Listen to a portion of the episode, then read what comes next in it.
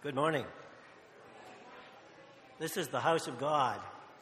This is the gate of heaven, and we are welcome in this place. Join with me in the call to worship responsively. Clap your hands, all you nations. Shout to God with cries of joy.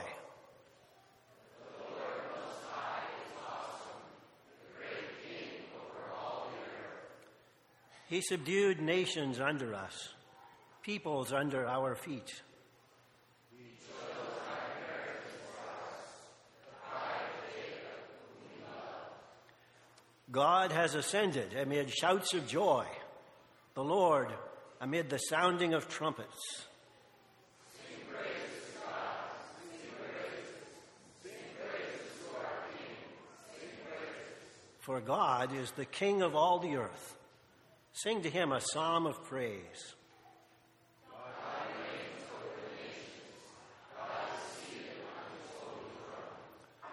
The nobles of the nations assemble as the people of the God of Abraham.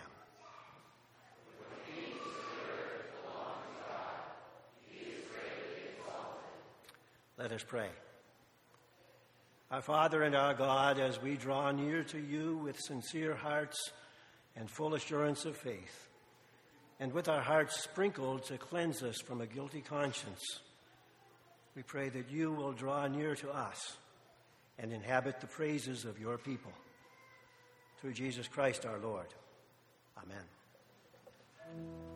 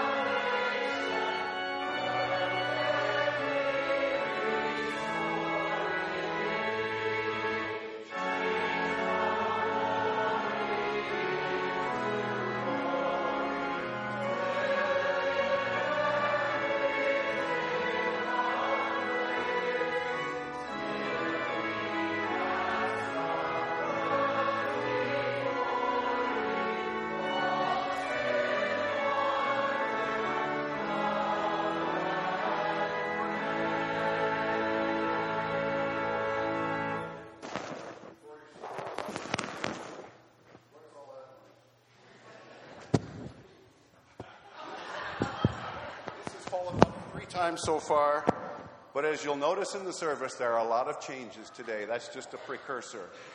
I wanted to say, it's good to see you all. And there are many visitors, many family visitors.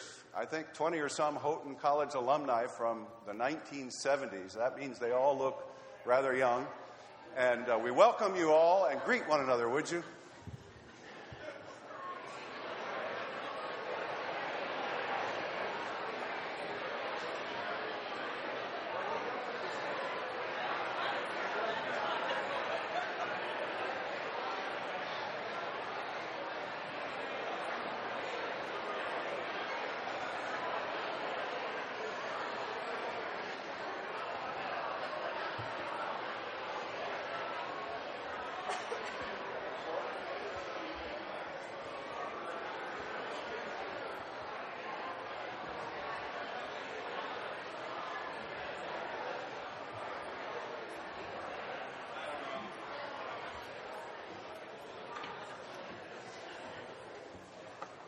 Let's see if I can get through this without the microphone falling again. We don't like to overwhelm you with announcements, but I do want to just make a, a word of a reminder about this week's Refresh conference and camp for our Western New York district of Wesleyan churches. A lot of times our Houghton church just takes it for granted. Of course, there's a morning worship time in the Chamberlain atrium with uh, Steve Dunmire leading the worship. Some of you know how wonderful that can be. At 10 o'clock and 11 o'clock, two different sessions of seminars. And I just have looked at those seminars. There are about 20 different topics. Some of them go all four mornings at 10 o'clock or all four mornings at uh, 11, but many of them are two days or even one day. Uh, some of the people who are giving those seminars, I just think you should note Mike Walters is giving a four day seminar at 10 o'clock. Um, Terry Page is giving a two day seminar on the book of Thessalonians, a very interesting topic. I'm not trying to just promote one, but I just, the topic caught me. Being the church in a hostile political, religious, and cultural environment, a study from the book of Church at Thessalonica. Uh, there's a study in the missionary journeys, there's missionary speakers, the missionary journeys of Paul. The main camp speaker is doing a series on the doctrine of atonement. In case you have those hours, 10 o'clock and 11 o'clock, there are some folders in the back table and down by the Welcome Center that have the complete schedule of these seminars. And of course, there are afternoon activities and the evening rallies. I just want to remind you at Houghton, we have a rich opportunity at very little cost if you register for $10 or maybe you don't. Uh, that's up to your ethical uh, standards. But uh, these seminars are worth the price of admission, even if it is free. All right? Thank you very much. Let's worship. Please stand as we worship together.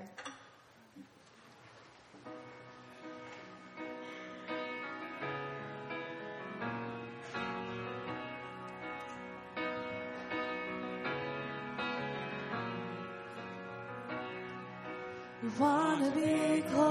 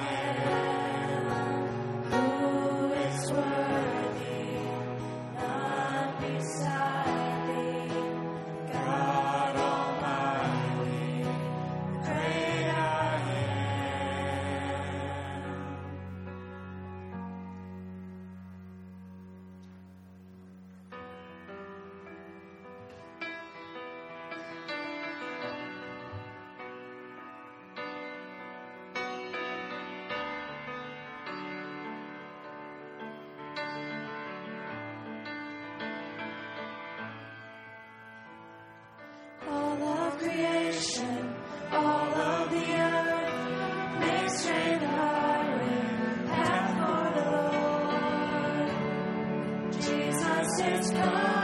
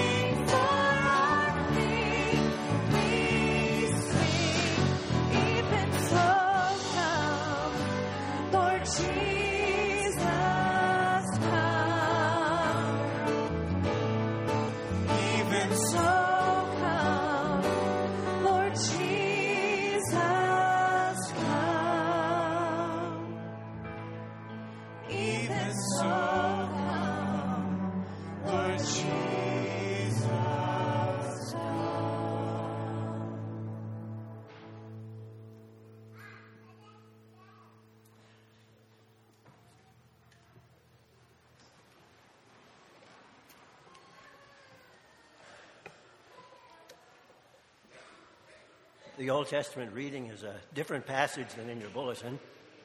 I have checked, and you do have permission to read the listed passage on your own. reading from Ruth, chapter 1, verses 6 to 9, and verses 16 to 18. When Naomi heard in Moab that the Lord had come to the aid of his people by providing food for them, she and her daughters in law prepared to return home from there. With her two daughters in law, she left the place where she had been living and set out on the road that would take them back to the land of Judah. Then Naomi said to her two daughters in law, Go back, each of you, to your mother's home. May the Lord show you kindness as you have shown kindness to your dead husbands and to me. May the Lord grant that each of you will find rest in the home of another husband. Then she kissed them goodbye. And they wept aloud and said to her, We will go back with you to your people. But Naomi said, Return home, my daughters. Why would you come with me? Am I going to have any more sons who could become your husbands? Return home, my daughters. I am too old to have another husband even if I thought there was still hope for me, even if I had a husband tonight and then gave birth to sons, would you wait until they grew up? Would you remain unmarried for them? No, my daughters. It is more bitter for me than for you, because the Lord's hand has turned against me. At this, they wept aloud again. Then Orpah kissed her mother in law goodbye. But Ruth clung to her. Look, said Naomi, your sister in law is going back to her people and her gods. Go back with her. But Ruth replied, Don't urge me to leave you or to turn back from you. Where you go, I will go. And where you stay, I will stay. Your people will be my people, and your God, my God. Where you die, I will die, and there I will be buried. May the Lord deal with me, be it ever so severely, if even death separates you and me. When Naomi realized that Ruth was determined to go with her, she stopped urging her. This is the word of the Lord invite you to join and sing the doxology as the ushers come forward to receive our offering.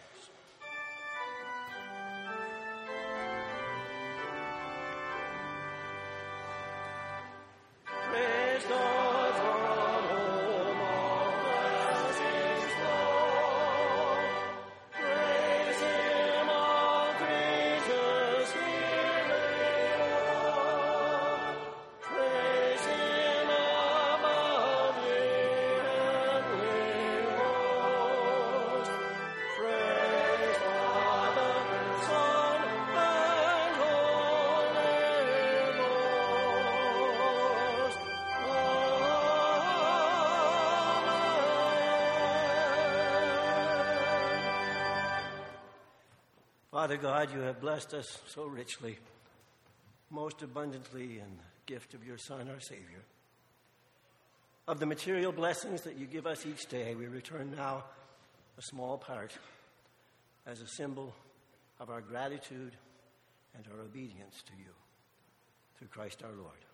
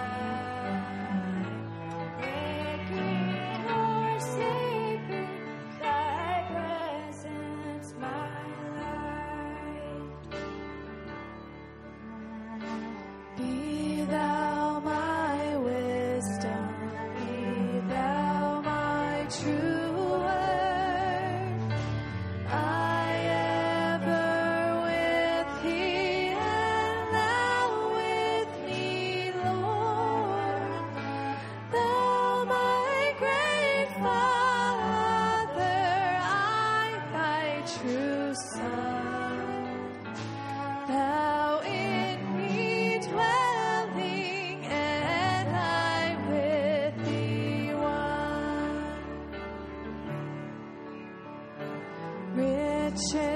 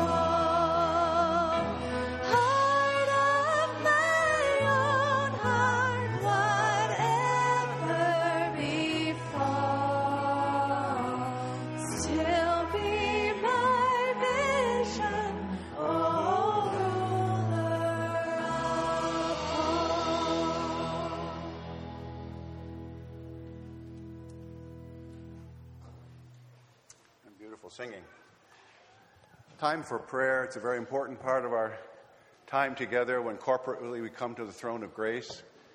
I'll be leading. I'm going to be at the altar. If you want to join me, feel free.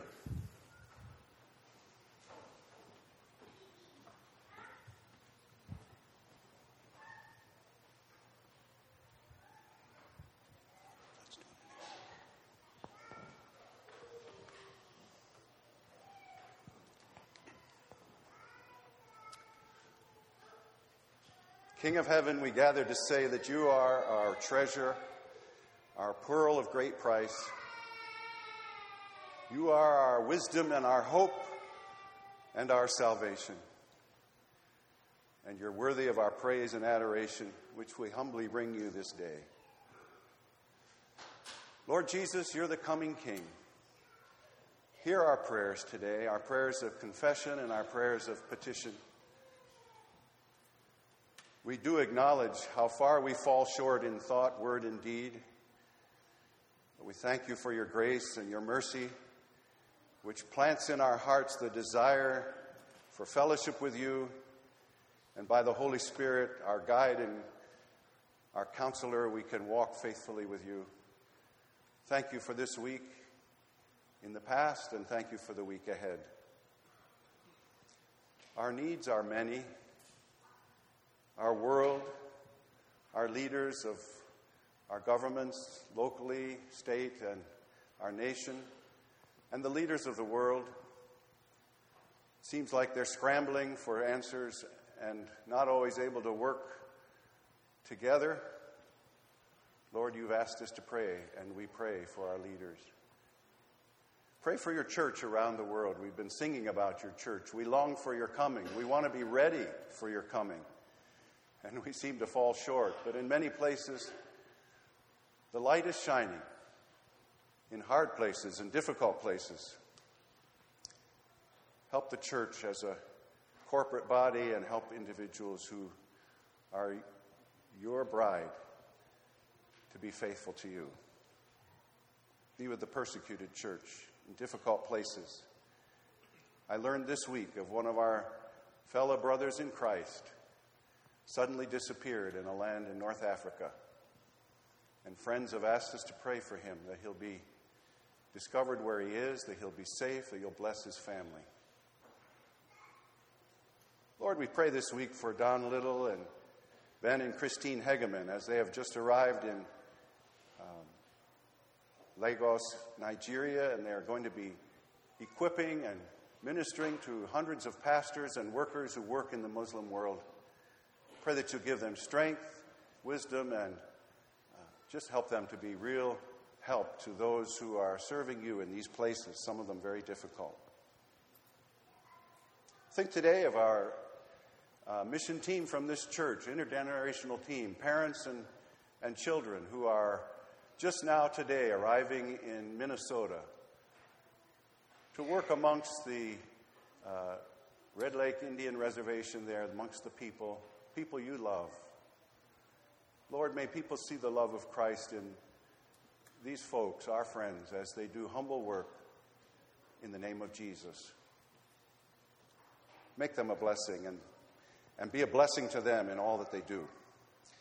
Think of our churches around us, not only this church, but churches back home for some here this morning and churches in this area. And today we pray for the Vine Church in uh, near Buffalo and Pastor Chris and Tammy Baldwin.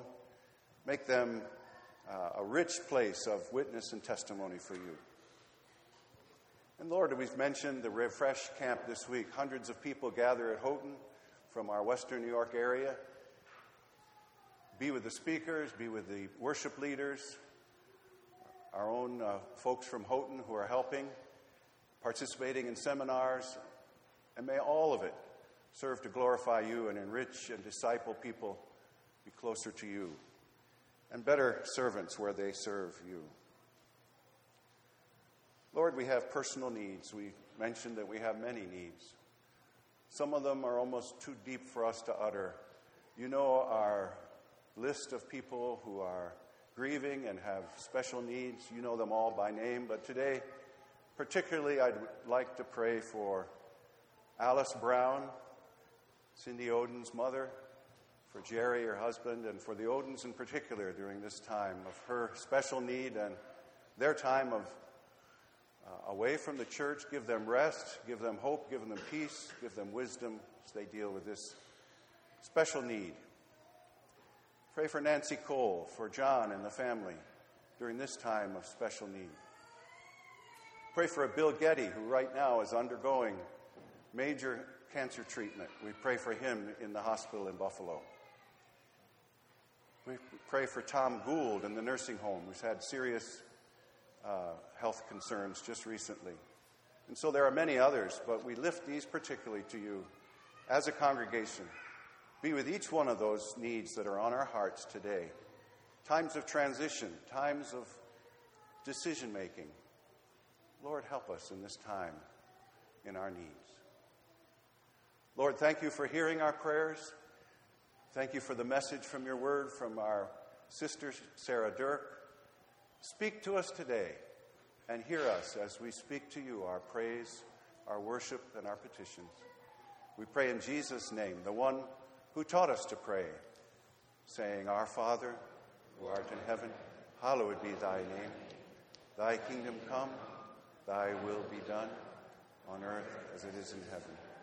Give us this day our daily bread, and forgive us our debts as we forgive our debtors. And lead us not into temptation, but deliver us from evil. For thine is the kingdom, and the power, and the glory forever.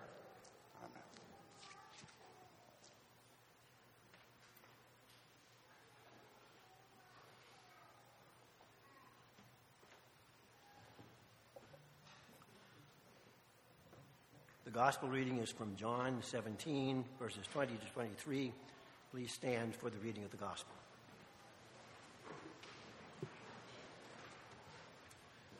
My prayer is not for them alone. I pray also for those who will believe in me through their message, that all of them may be one, Father, just as you are in me and I am in you. May they also be in us, so that the world may believe that you have sent me. I have given them the glory that you gave me, that they may be one as we are one. I in them, and you in me, so that they may be brought to complete unity. Then the world will know that you sent me and have loved them, even as you have loved me. This is the word of the Lord.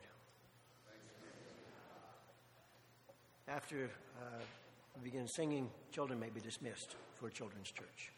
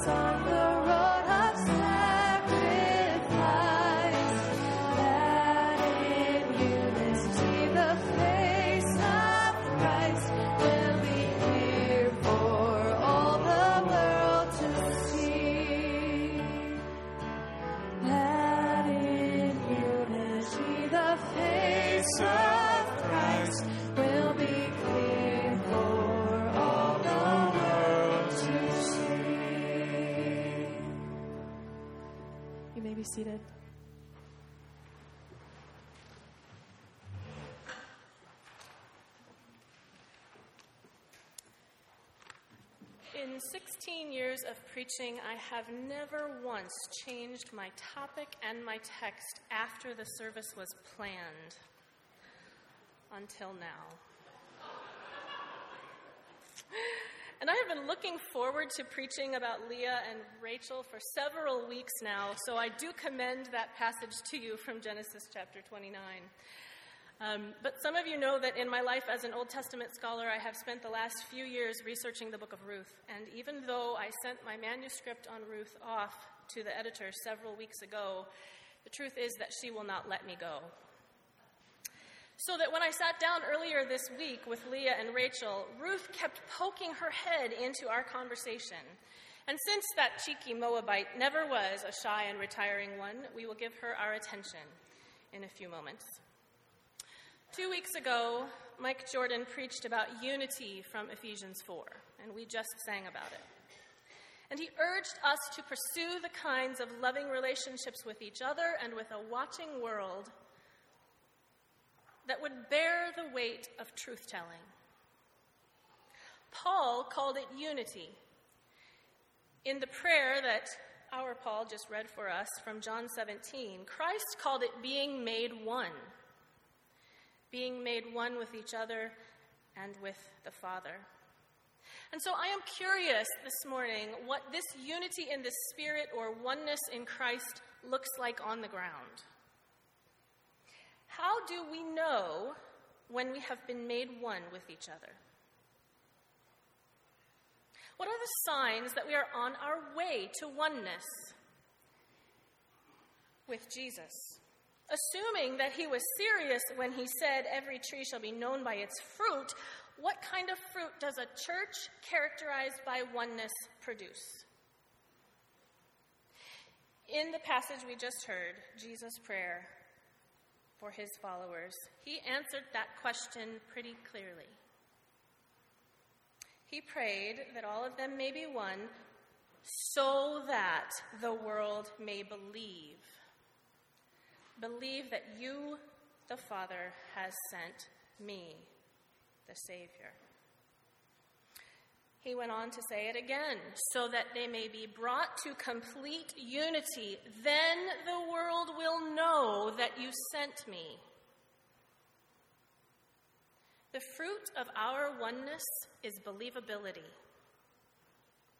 If we allow God to make us one with Christ and one with each other, we will convince the world of the otherwise far fetched truth that Jesus really was who he said he was. Not just a wise man, not just a good teacher, not just a social reformer, not just a miracle worker or a prophet, but the very Son of God. In other words, the truthfulness of the gospel depends not on our apologetics, not on our ability to debate well, not on proving that the miracles really happened, but on our unity. Jesus claimed that if we could live in oneness, the world could not help but believe that he was sent by God. So, you know, not much at stake, really. So, how do you think we are doing, church? Are we, the body of Christ, characterized by oneness? We lament the downfall of Christianity in these United States, but whose fault is that? Is it those liberals or those conservatives? Is it the permissiveness and vulgarity of human culture these days? Is it the rise of alternative moralities of entitlement or consumerism or the internet.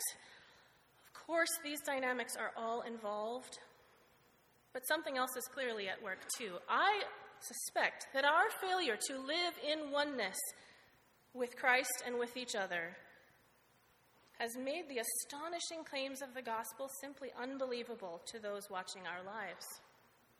How can Jesus possibly save anyone from sin, brokenness, disease, from addiction or mental illness if, if he cannot even teach his followers to get along with others, they are saying. Why should they bother with Jesus when his followers are sometimes the most fractious, bickering, peevish squabblers around? Lord, help us. So, what does it take to bear the fruit of oneness in our daily lives? Quite simply, it takes the work of the Holy Spirit to enable us to offer love instead of hate to that Facebook opponent. Joy instead of bitterness when someone else gets accolades. Patience, uh, peace instead of panic when our world is rocked by a diagnosis patience instead of irritability in a traffic jam, kindness instead of scorn to the one who let us down, generosity instead of stinginess to the refugee in need. Faithfulness instead of flaking out on our coworkers, gentleness instead of harshness to our children, self control instead of self indulgence with our time and money, oneness with Christ is possible. It is offered to us by the Holy Spirit. It is the work of God in us. We will know it has taken hold of us when we find that we care for others instead of ourselves, and that our care for them is ridiculously, recklessly, outlandishly more important to us than taking care of ourselves. With our very believability at stake, we need models of oneness in action. Where are people so committed to oneness that they risk everything, dig in, and actually succeed? You know, that's not easy to find, that kind of a model, which is why when it does happen, people are convinced about Jesus. The entire New Testament seems to me like one long quest for oneness. The disciples of Jesus sure did not get it right, at least not right away. James and John wanted to be first. Judas betrayed them all, and Peter went running for the shadows. Paul spent his entire career and much of his letters urging unity and oneness in the newborn church as he and the other apostles brought together Jew and Gentile, pious and pagan, rich and poor, slave and free, male and female, all under the rule of the resurrected Christ. One body and one spirit, one Lord, one faith, and one baptism. Now, there are certainly other places in Scripture where this kind of oneness is sought, but this is where Ruth has been speaking to me this week. You may feel quite familiar with her and her story, but this morning I'd like to invite you into it with some new questions. What might Ruth teach us, not just about life in ancient Israel, but about life in Christ? What kind of people will we become if we seek the good of others, so much so that we actually find oneness with each other and with Christ? I suggest that we will become very much like Ruth. We will care so much about being one with Christ and each other that we will not care how risky it is to walk with others. And we will not care how much work it takes to achieve their well being. And we will not care what other people think of us along the way. And in the process, we, like Ruth, will inspire others to join with us and find unity and oneness emerging in our midst. I would like to focus this morning on the risks that Ruth took to seek oneness with Naomi. As we explore the first chapter of this perfect little story, we will a- allow it to ask some questions of us. What would it take to seek oneness like Ruth did? What's stopping you? What are the risks of oneness with Christ for you? What are the risks of oneness with each other for this church? What work is God giving you to do on behalf of others, and what will others think of you if you do it? And will you do it anyway? Let's begin by setting the stage for Ruth's great risk taking. Did you know that this story is actually misnamed? Uh, it's actually a story all about an old woman and her terrible trouble. Now, Ruth, she comes to the rescue, but this is clearly Naomi's story. Every chapter ends with a scene of conversation between Naomi and some women, and every scene solves a problem for Naomi. So I invite you now to open to the book of Ruth with me. It opens like many good Israelite tales do. A man takes his family on a journey. But within the first five verses, all the men are dead, and all that's left is a poor widow stranded in hostile territory saddled with two foreign and apparently barren daughters in law. So, the first verse things were bad enough to begin with. Tragedy upon tragedy. In the days when the judges ruled, this should cue scary music in your mind. Dun dun dun. Remember, the days when the judges ruled are the days when everyone did what was right in their own eyes. Seven times the Israelites succumbed to the cycle of disobedience and power grabbing, and they were conquered by their enemies until they cried out again And the Lord sent them a judge who rescued them from their enemies. And as long as the judge was alive, the Israelites behaved. But when the judge died, they succumbed again to disobedience. And with every instance of that cycle, the depravity and violence escalated. And so by the time you get to the end of Judges, chapter 17 to 21 tell these three stories a priest who sells his services the horrific violation and death of the Levite's concubine, resulting in all out civil war and the near destruction of one of the 12 tribes. That's what Ruth is set in, that era.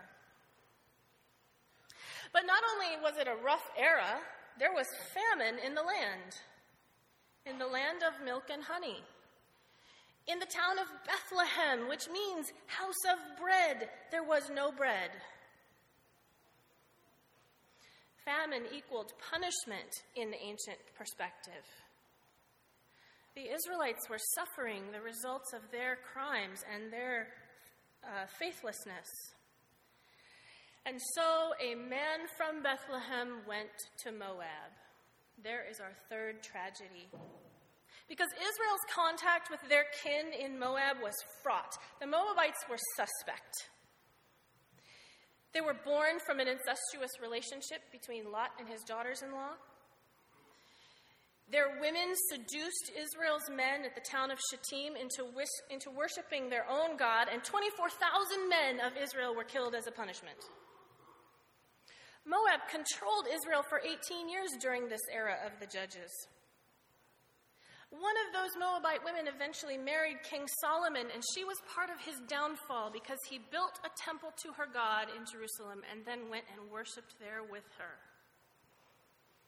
The Moabites worshiped many gods, but their chief was Chemosh, and Chemosh demanded child sacrifice. In one battle between the nations, Moab's king sacrificed his own son on the city wall. And so, given this heavy history between Israel and Moab, a sojourn to Moab was most unsuitable for an Israelite family. Only the greatest desperation would have driven them there. In one verse, tragedy upon tragedy, but it just keeps going. First, Elimelech dies in Moab, leaving Naomi and their sons to fend for themselves in Moab. They eventually took wives, Moabite wives, this was a violation of Israelite law, which forbade Israelites from marrying foreigners. And after 10 years, there were still no grandchildren. But then the sons died too in Moab. Five verses in, all Naomi's menfolk are dead, and she is alone in Moab. The daughters in law don't count. They aren't even mentioned there in verse 5. Because no one expects a Moabite to help this stranded, pitiful woman. Do you know anyone like Naomi? Someone who seems to attract trouble? Someone whose life is dogged by trauma? Naomi gets a lot of flack for being bitter, but who wouldn't be after the life that she lived? But then she heard that the famine was over and she set out from home. And so we heard in verse 6 when Naomi heard in Moab that the Lord had come to the aid of his people by providing food for them, she and her daughters in law prepared to return home from there. Orpah and Ruth were all set to go with her. Let's pause here and consider the magnitude of this decision. First of all, with all the husbands dead, these women were no longer legally bound to each other. Contrary to popular opinion, with both Mahlon and Chilion dead, no one in Israel was required to marry Ruth. The best chances for these three women was to go their separate ways. Marriage offered the only security for most women in the ancient world, and Ruth and Orpah stood the best chance of remarrying in their own country where they were insiders. Naomi said as much herself in verses 8 and 9. Go back, each of you, to your mother's home. May the Lord show you kindness and may you find rest in the home of another husband. Any slim hope these barren widows had for remarriage lay in Moab. But even for Naomi, life would be easier in the long run on her own. Even worse, uh, in, in that culture, if she accepted their company, she was assuming responsibility for them. And even worse, she was showing up back home with the evidence of her son's sinful, fruitless marriages in tow bringing home two members of the enemy in this tumultuous era of the judges. Why? Why would Orpah and Ruth even want to go with her? Would you want to tie your life to that trouble magnet that you thought of a moment ago? Would you leave your own country to move to enemy territory where you would always be the outsider? We trust God in this story, but if you were Ruth and Orpah, would you move into the territory of a God who clearly has not prevented Naomi from suffering and who might not be very welcoming of a worshiper of Chemosh? Why do they do it? Well, Naomi tells us this herself. In verse 8, they loved her. That word kindness, the kindness that you have shown to me, that's that that's our old friend chesed.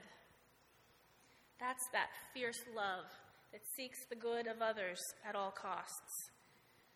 So both Orpah and Ruth had a track record of love toward Naomi and her sons. They knew she needed them, even if she didn't yet. Their youth, their strength, their vitality and ability to work, they would save her life.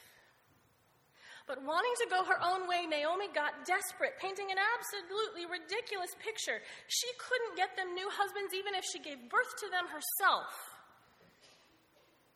And then in verse 13, she turned a little bit sharp, blaming God outright for all of her trouble. It is more bitter for me than for you because the Lord's hand is turned against me. Do you know anyone like that? Someone who insists their trouble is worse than everyone else's? Who argues irrationally and tries to send everyone away so they can suffer in a noble but pitiful isolation? Is that the kind of person you want to seek oneness with? Because this is when Ruth did something absolutely reckless in pursuit of oneness with someone she loved. Orpah did the wise thing she went back home, where she at least stood a chance of remarrying. But Ruth tied herself irrevocably to this pitiful, bitter trouble magnet with a dried up womb, a dead family, and nothing but a hometown full of Israelites. Let's read these beautiful words of commitment again in verses 16 and 17. But Ruth replied, Do not urge me to leave you or to turn back from you. Where you go, I will go, and where you stay, I will stay. Your people will be my people, and your God my God. Where you die, I will die, and there I will be buried. May the Lord deal with me, be it ever so severely, if even death separates you and me. We are used to hearing these words at a wedding, but consider their original source. This speech was made by a Moabite to an Israelite, her mother in law, no less. Here is one of the hard truths about oneness, about unity. It's only even necessary because we are so different from one another. And very often, God has the gall to call us to oneness with a Moabite. This Israelite had absolutely nothing to offer Ruth. The very vocabulary of her speech in Hebrew reflects its recklessness. It could be translated, Wherever you end up, I'll be there. And wherever you find to spend the night, I will be there. Your people, those were enemies, remember? Your God, she doesn't even know if he's worth following yet. Where you die, I will be buried. Naomi is a generation older than Ruth, but when she dies, Ruth isn't going to go off to seek her own fortune. She will tend Naomi's grave and then get into it herself. Even more astonishingly, this isn't just an impassioned speech made in the heat of the moment to convince Naomi to let her go along. This is a formal, legally binding vow, sworn in the name of Yahweh and complete with a punishment should Ruth fail to keep it. Vows in Israel were only binding as long as both parties were alive. But Ruth went beyond all reason, swearing to stand by Naomi even in death. Our own marriage vows don't go that far. This vow is over the top, completely unreasonable, totally unnecessary. It rendered Naomi speechless. We often think of the book of Ruth as a love story. Desperate Ruth meets noble Boaz, and they live happily ever after. But this vow actually went a long way toward preventing any future marriage for Ruth. No man in his right mind would marry a foreign, barren widow who came with another, older, needier widow. Ruth signed her life away to Naomi, seeking oneness with a bitter widow whom she loved and who needed her, but who didn't know it yet.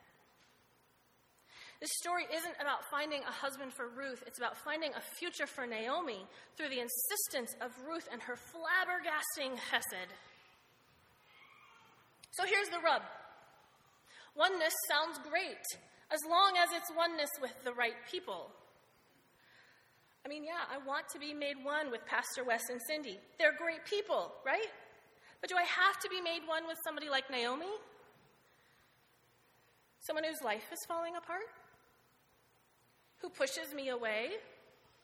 Who is just plain irrational and so, so empty of anything that could benefit me?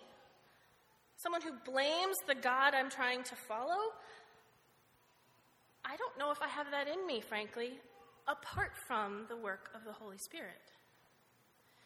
But this is exactly what Ruth did. She pursued permanent oneness with the most unlikely person around. It was a huge risk. In that world, she was cutting ties and saying goodbye to her home forever. She was hitching her wagon to someone with nothing to offer, devoting her life to the service of someone who had lost everything and didn't even want her help. In all likelihood, these two widows would limp into Bethlehem if they even got there, and then keep moving. This was the era of the judges, after all, and women on their own were extremely vulnerable. Israel was not always keeping its own law, so the structures and customs set up to care for widows and orphans and foreigners, these could not necessarily be depended on. Ruth was, to all intents and purposes, choosing a life of poverty to help Naomi survive it. And here is where we can let Ruth's story interrogate us a little bit if we are brave enough. Do you identify more with Ruth or Naomi this morning? Are you Ruth with a lot to offer in the pursuit of unity?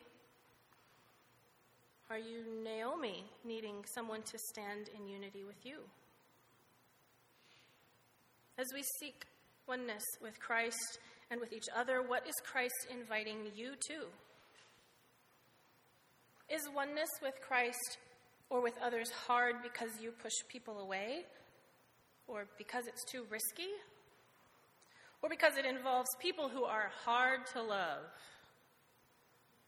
Or because you will have to suffer? or because oneness with anyone else seems totally irrational in our individualistic world. Now, let me give you a little spoiler alert here. Uh, Ruth continued risking everything for Naomi's well being.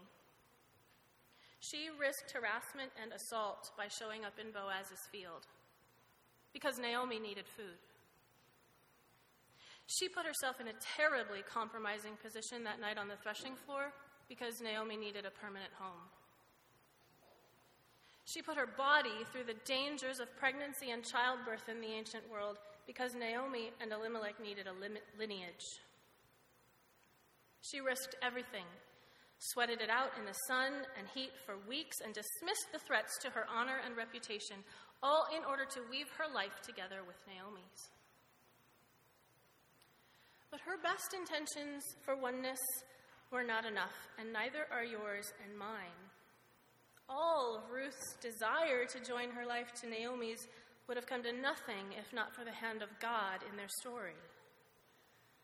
Ruth and Naomi were welcomed and joined by others whom God brought alongside them. And God's providence and miraculous provision resulted in an astonishing sense of belonging together. These two childless widows ended up ancestresses of Christ. Not on their own merit, but because God partnered with them. And so, in the same way, we can depend on the Holy Spirit to nurture the oneness that we know we are incapable of ourselves. I would remind you that Jesus promised whatever we ask in His name would be given to help us bear fruit.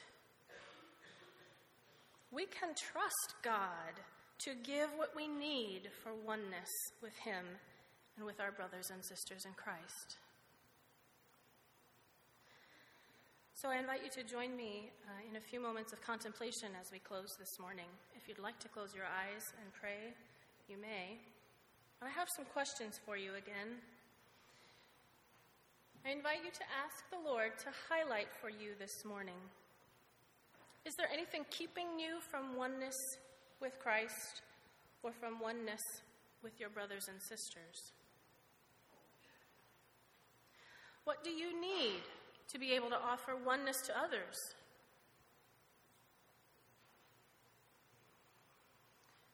Which of those fruits of the Spirit that I listed earlier do you need more of if you're going to be made one with Christ and others? Do you need more love, more joy, more peace or patience, more kindness or generosity? Do you need more faithfulness or gentleness or self control? What risks is God asking you to take so that we may be one?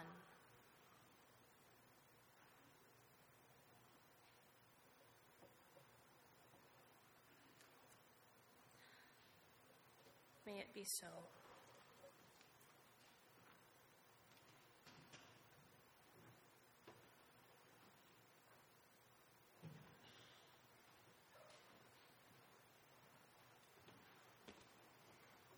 We stand for our closing hymn?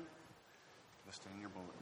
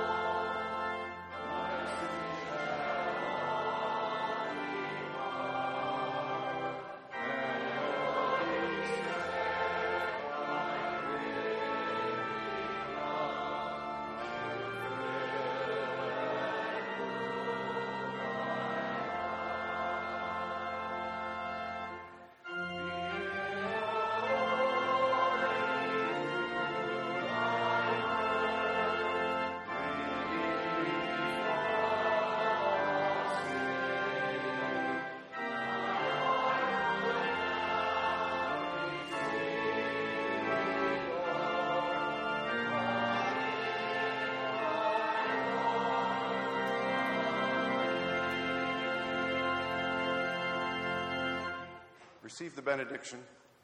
May the peace of God, which transcends all wisdom, all understanding, guard your hearts and minds in the Lord Jesus Christ. Amen.